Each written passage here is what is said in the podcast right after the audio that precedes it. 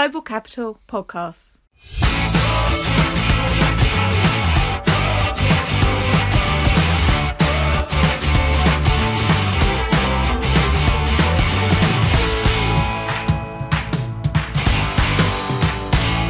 Hello and welcome to the Global Capital Podcast. I'm Ralph Sinclair and I'm the Frequent Issuers Managing Editor. And I'm Mike Turner, Corporate Bonds Editor. Regular listeners will, of course, notice that uh, my regular co host, John Hay, is not here. He is in Marrakesh with some of our other colleagues uh, reporting from the IMF World Bank meetings. And he'll be back next week and we'll no doubt talk about everything that was said there. And no doubt one of the big focuses at those meetings will be the trouble that's been going on in the Middle East uh, this week. Um, Coming up later, we'll be talking to our senior emerging markets reporter, George Collard, about the ramifications for emerging market bond issuance. Um, but it's it's not the only part of the capital markets where that's had an effect or is believed to have had an effect. But uh, as we'll discover, perhaps not quite as big an effect as as you might initially think, with um, other other influential factors uh, having a far worse effect on on deals that have been going on. And that's certainly been the case in the equity capital markets, hasn't it, Mike? There's been another another pulled IPO. That's right. It's getting quite depressing in Europe's uh, IPO market. Um, on Wednesday afternoon, a French software company called Planisware um, got right up to the finish line and then and then pulled its IPO um, on the Euronext Paris, blaming poor market conditions. Yeah, it, it got to the point where it set the price, uh, 16 euros a share, which was admittedly at the bottom of the pricing range they'd set. And it, of course, would have been the biggest French IPO for like a couple of years. And that followed uh, barely a week on from Renk, the German company that makes uh, bits for defense vehicles. It got to a very similar stage and then also pulled its IPO with a similar reasoning. And I found that a bit of a puzzle, uh, or both of those deals a bit of a puzzle, because certainly, yes, there were events that. Um, you know, were, were sort of bad for the market and bad for sentiment. But if you actually look what's happened to, say, the Euro Stoxx 50, well, it's actually up on the week. Um, and it's you know over the last month it's it's not vastly different it's down 1% i think or 1.09% or something like that so i i thought that blaming market conditions was mm, i don't know it seemed to me a bit to be yeah, a bit neg- negligible really and it's and it's yeah. weird how um, why have a range if you don't want to price at the bottom of it well indeed indeed yeah absolutely and if you're telling everyone the deal's covered as well um, yeah, no, I, I, don't know. I mean, Aidan uh, Gregory, our uh, sorry, our equity capitals markets editor, who who's been covering all of this, uh, wrote a leader column for us yesterday that that you know sort of made this point that it's just this is just bad. This is just bad behaviour for a market that's that's really struggling to get any any deals done. It really doesn't help, does it? It doesn't, and I wonder what the um, advisory would have been to from the banks to the clients. Mm. Um, I, I you know, would have been very interesting to be in the room there to hear whether the client's refusing to do the IPO or that they're mm. being advised not to. Because mm. um, that will obviously be, you know, very different. A client can sort of do what they want, right? Because they're the company paying the money. But um, yeah, yeah. Uh, if if there is a if there is are these worries that are coming up right to the finish line, and you know, presumably clients, these IPO companies have got the money in, and they can see what investors are going to buy what um, and they're still deciding to pull, then yeah, as you say, it, why would an investor want to you know take that sort of risk in the European market? Yeah, I mean, you know, presumably companies don't like the valuations that they're seeing, uh, but why would an investor commit to a higher valuation when when there's no certainty that the deal is going to go ahead? I feel like this all becomes very sort of self self reinforcing and and bad for a market that's sort of really struggling to get deals. I mean, you know, like let's be honest, uh, no one's sort of saying that the issue did anything wrong in the strictest sense, it's perfectly entitled to go ahead with this deal or not sell its company or not as it sees fit. Um, but it, it certainly wasn't a help uh, to a market where so few deals are, are getting done. Yeah, and I think the other the other worry with it is as well from a grander scale, and I'm sure that that Planisware doesn't care about this, but you know it's our job to look at the entire market. But having two deals do this in quick succession is, you know, they're starting to get towards a trend, right? Especially when there haven't been many IPOs in Europe, um, and this is a trend that is certainly not going to be welcomed by anyone. Really, no. it's not going to be welcomed by other companies looking to IPO because that you know the level of trust is is diminished with investors. Um, investors are going to hate it. Um, and I'm not sure if banks still get their fees from it, even if it doesn't IPO, but maybe they'll be the winners out of it. Probably the lawyers. Lawyers will win. lawyers do great. Yeah, exactly, exactly. Um, well, I tell you where else there might be. Well, maybe not winners, but there will be some, or there is tipped to be some equity capital markets issuance, and uh, that is, of course, the Middle East. Where else? Yeah, the Middle East has, has been doing pretty good. Like it did great last year, slowed down this year, but the fact mm. that it's still, um, you know, looking to put out put out deals, uh, despite you know there being a war on the doorstep of some of these issuers, um, really speaks to the you know it's a testament to how strong the market is there at the moment.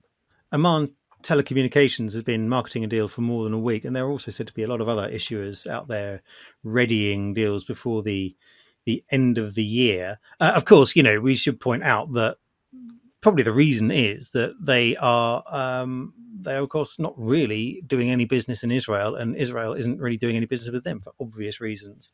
Um, but certainly, although you're right, there's been a quieter year for that market. Um, it's it's it's still still a regular source of equity capital markets activity.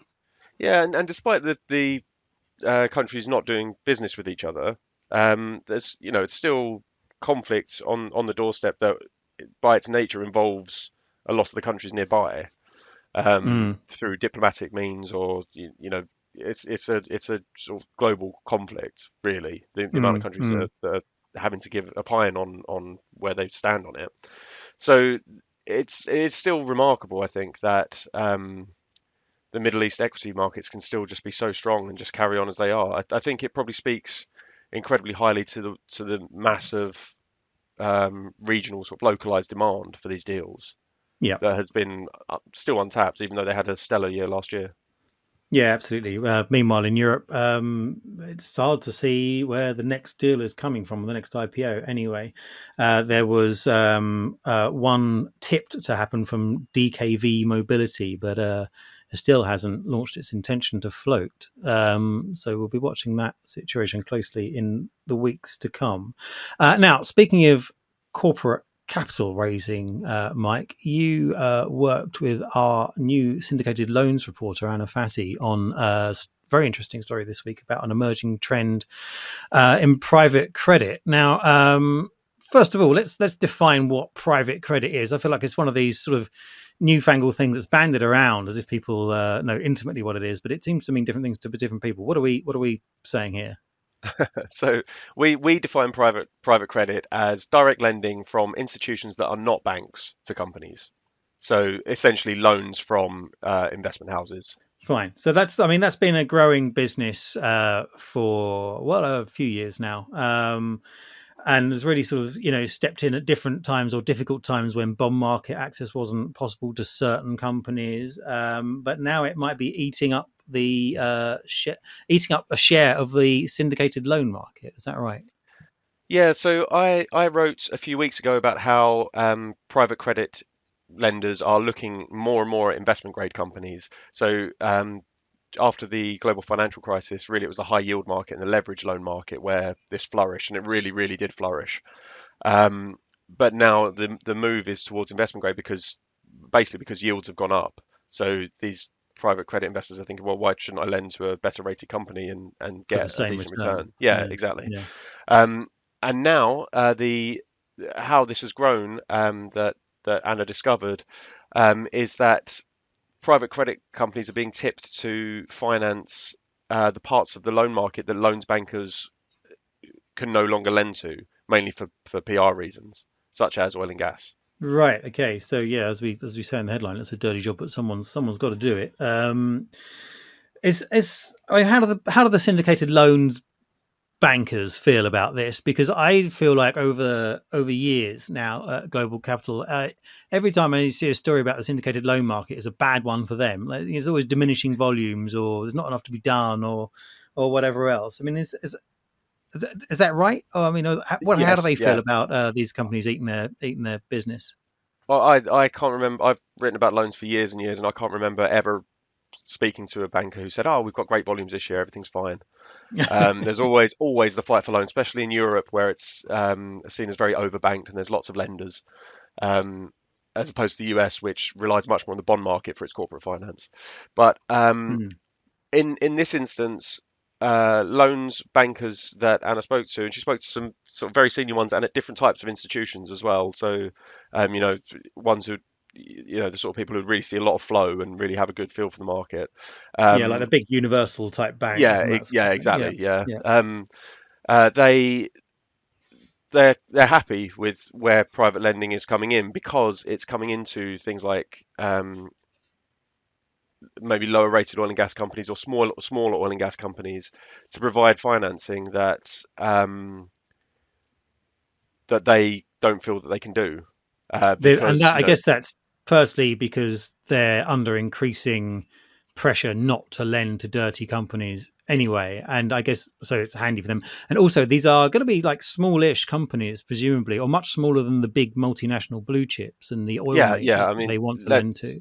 let's be clear that no bank is not going to lend to you know Shell or Total or something like that on this ground Hmm. um, because those companies have just got so much in the way of auxiliary business that So- um, so, what's the fig leaf that these banks can use to lend to those those huge companies? yeah yeah I mean I mean I I'm highly skeptical of parts of the ESG market but for a lot of these you know oil majors even the US ones which have been very much against it for for a long time it's the uh, sort of transition element so they've all got these big transition um, plans to net zero greenhouse gas emissions uh, Right, right. So they're greening even if they're not green, and that's, Yeah, that's the yeah. yeah. Okay. and to well, be fair, I mean the argument the argument is that which is a valid argument is that if you're an oil and gas company and you are transitioning to net zero that's going to have a much bigger effect if you that can be financed Yeah. than you know a windmill company making more windmills um so yeah so you know i'm not i'm not totally you know the argument's there and it's it's a valid argument but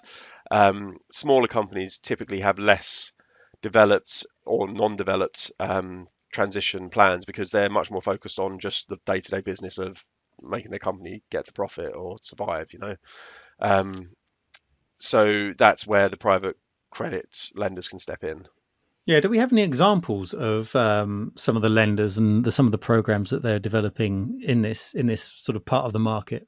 Yes, well, um, BlackRock, you know, the the investment behemoth, um, it's it has uh, last week launched a climate transition oriented private debt fund, um, and that is a private lending fund within its 84 billion dollar global private debt platform. So that's you know it's not small money at all, um, and I think the the climate transition part of that is you know it's notable because it, it indicates that they're going to be targeting companies that need to transition away from greenhouse gas emission. Um, so you know, it sort of falls into this into this story along with everything else, um, and this comes as um, the global private credit market is expected to grow to 2.7 trillion by the end of 2027, and that's up from 875 billion in 2020, um, and that's according to Morgan Stanley. So you know, this is a very heavily growing market, and I do wonder how much syndicated loans bankers will um, be happy with the growth of this market once these private lenders stop lending to oil and gas and start thinking, oh, why shouldn't I lend to, you know, fast-moving uh, consumer goods or car makers or you know any of the other types of uh, borrowers that syndicated lenders like so much. Yeah, because one of them in the story um, told Anna that he thought it was a, a symbiotic relationship, right? Or that you know there was sort of room for all. Um, I guess I guess his point, you know, to the point you made earlier, is that uh, a huge huge bank doing big syndicated loans to blue chips probably, you know, it's much more efficient for it to do that and then harvest that ancillary business you talked about that's more more profitable for it than to do all the credit work for much smaller um, you know, uh, to do much smaller tickets to these sort of, you know, dirty industries and smaller companies. But I wonder how long that will last. Yeah, for sure. And the we're seeing this sort of play out in the real estate market now. Real estate has had a real difficult time in raising finance um, the last year, particularly in the bond market. Uh, but also lenders are more selective, you know, traditional mainstream lenders and private credit has stepped in there. But real estate isn't always going to be having a bad time. You know, these these things come in ebbs and flows, swings and roundabouts. And when when it comes, uh, you know, the cycle turns and they're in a better place, there there's there's a chance that private credit will then have their lines for these companies, you know, and, and that's where they'll turn for their money. Um, and this is, it's not always the case. You know, uh, syndicated loans bankers in particular, because it's all about relationship. They like to say, well, we've got these great relationships with clients, um, and they, you know, they know we're there for them for thick and thin and stuff like that, which is sometimes true, but that would work also work for private credit investors. They'll, they'll feel the same way. Um, but then also sometimes it's it's not true at all, and corporates have told me many times they just go with whatever's the cheapest or whatever's the best best Yeah. option. They don't really care about the Yeah. relationship, um, and you know that means that private credit can you know work its way in there as well. So yeah, I think you know it's a double-edged sword, isn't it? That that for syndicated loans bankers and their business, that companies are still getting financing and it works symbiotically, but you know if that financing is better than what they can offer or more available than what they can offer, then why would a company bother to go through all the fuss of a syndicated loan? Well, quite. I mean, I, I think to your point earlier, I think we can safely assume there'll be some some uh, some lawyers that win big here. But also, it's, it's really good for the uh, for the companies borrowing the money, isn't it? There's more more uh, sources of cash scrapping for their attention. Yeah, good for them. Um, you know, it means prices will come down because they'll need to be more competitive. Um, they'll have more avenues to raise debt. Um, so yeah, from a from a corporate treasurer side, it's it's great news. Okay, well, speaking of avenues that are open or closed for, for raising debt, we spoke to George Collard uh, about the prospects for emerging market bonds in the wake of the attacks in Israel and Gaza.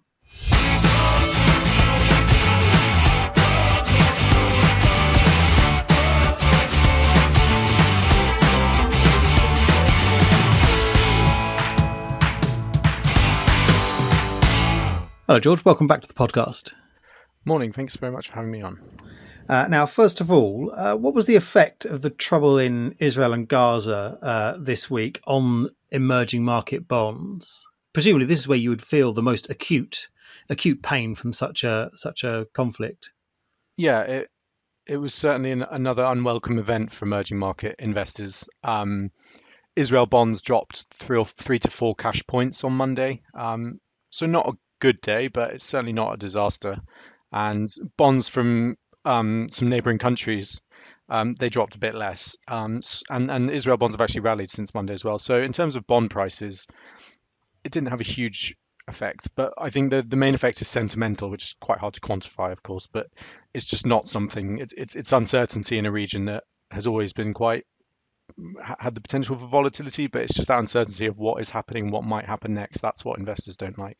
Yeah, yeah. I guess they're they're not um, being overly cautious if bond prices are only falling by by that that much. Um, but there, I guess there weren't any new deals this week like, as a result.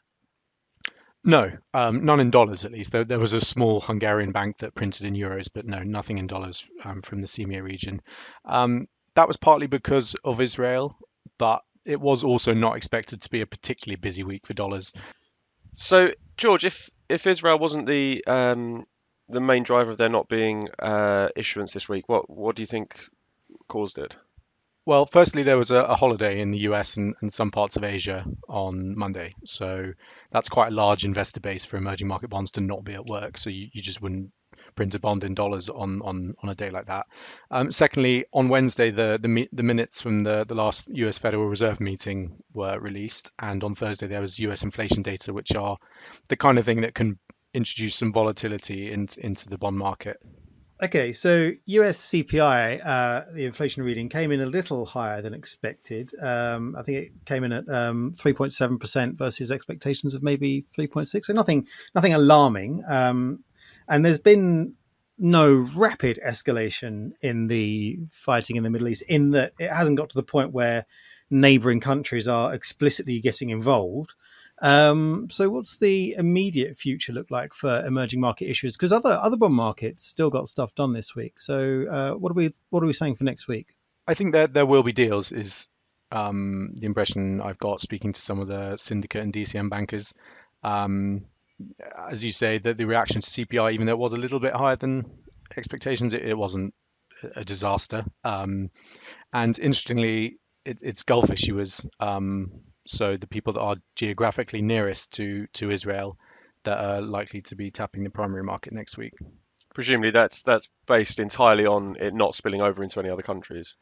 Yeah, that that's the caveat. As, as long as there's no escalation, um, I think that the reason that might sound surprising on the face of it, but the reason is that very few companies, whether they're state-owned or private, in that part of the world will have any operations in Israel um, or or in neighboring countries. So so the practical impact on their businesses is going to be quite low in the in the immediate or non-existent in the immediate aftermath of something like what's going on in Israel. And of course, they are generally very well rated from a credit point of view, and they tend to benefit when uh, commodity prices rise. And as we know, oil oil has um, has gone up, hasn't it?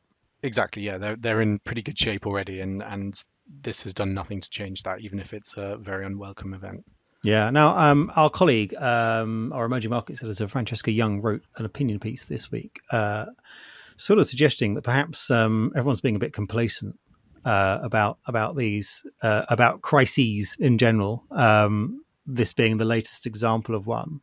I mean, what's the impression you got, George, when you spoke to your contacts in emerging markets this week? Um, I think I, just to give a bit of background. So, you know, what what Francesca said was that this is just the latest um, crisis where investors seem to have this sort of Pollyanna-ish uh, hope that things are just about to get better, um, regardless of the regardless of all evidence. And um, you know, recent examples of that being transitory inflation that was in no way transitory, and um, you know, the fact we're constantly being told that we're or it's believed that we're near peak rates and the Fed will start cutting rates anytime soon. Uh, do you think this is the latest example of that? What, what, what, what were people's sentiment? Perhaps I think speaking to a few fund managers, they you know, uh, conflict in this part of the world, Israel with its neighbors, has happened quite frequently over the past, well, decades really, since the Israeli state was founded. So, and yeah, they, they do seem to say, we've seen this before, it's always blown over. Um, whether it takes a couple of days, a couple of weeks, it, it's always settled down again. Um, I think the, the thing that they find quite appealing with Israel is that Israel has always at least given off the impression that it has this sort of thing under control. So even when it does flare up, it doesn't last long. Um, I think the surprise element to this might have spooked them a little bit. But yeah, I think, and there's another analogy that you can draw with Russia and Ukraine, which when Russia annexed the Crimea in 2014, it caused a sort of rupture in the EM bond market for a while, but then it settled down again and it became, I guess you could say, a little bit like there's something just going on in the background that um, has never escalated, and so they almost think it never will. And then, of course, it did in yeah, it did the very in worst, spectacular in the very worst yeah. way. Yeah. Yeah. Some, yeah. something I've noticed when I when I used to cover emerging markets as well that EM investors more than any other investors get crisis fatigue so much quicker than than other investors. They just like crisis after crisis bounces around emerging markets in various forms, and you know you they have have, they've be. still got money to spend, right? They still need to do their jobs, so they just kind of brush it off a lot quicker than than other markets. Yeah, I was going to say, is it fatigue or is it that from a risk pers- perspective they're just hard as nails? Because you know you wouldn't be in that asset class if you didn't have some degree of risk tolerance. Exactly. It comes with the territory. You know, you're not going to be a, running a frontier debt market without. You, you just got to accept that this is going to happen. And, um, but yeah, I- I- but Russia and Ukraine that that proved that you can't be completely, um, not head in the sand, but you, you can't completely ignore that sometimes something will happen that um, will, you know, be a disaster for the whole market and cost investors an awful lot of money. Yeah, you can't be complacent, and I guess because especially in uh, emerging markets, there those each issuer's market is a lot less liquid than some of the big uh, Western developed bond markets, and you always have this analogy of everybody running um, to the uh, fire exit when there's a fire in the theatre at the same time. You know, you can't all get out of those bonds if there's no one to sell to in the in a moment of crisis. I guess this is always the risk, isn't it, with emerging market bonds? Yeah, exactly. If uh, yeah, that's perfect analogy. Um, and yeah, Israel is one of the top-rated sovereigns in CEMEA. It's it's a relatively wealthy country. It's been economically stable. Um, it doesn't issue a huge amount of bonds. It's normally once a year, often in January.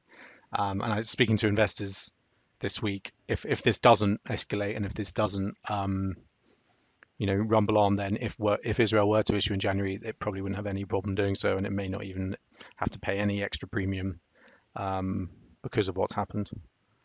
But George, the uh, Israeli sovereign bonds aren't necessarily bought by traditional emerging market investors, are they? Not necessarily, no. Um, as mentioned, it's a highly rated sovereign, so that in itself, you know, it'll trade quite tightly compared to um, other countries and emerging markets. So that's just not attractive from a price perspective for a lot of emerging market investors. Um, but it's also not in in the various benchmarks, or at least some of them, um, which means that for investors that that follow a benchmark, they don't have to buy it if they don't want to. Um, so yeah, I, I, think it has a very large uh, investor following in the US, for example. So it's not necessarily you know Europe Europe-based emerging market investors or um, Middle East emerging market investors. So yeah, it, it's not a traditional emerging market sovereign in that sense.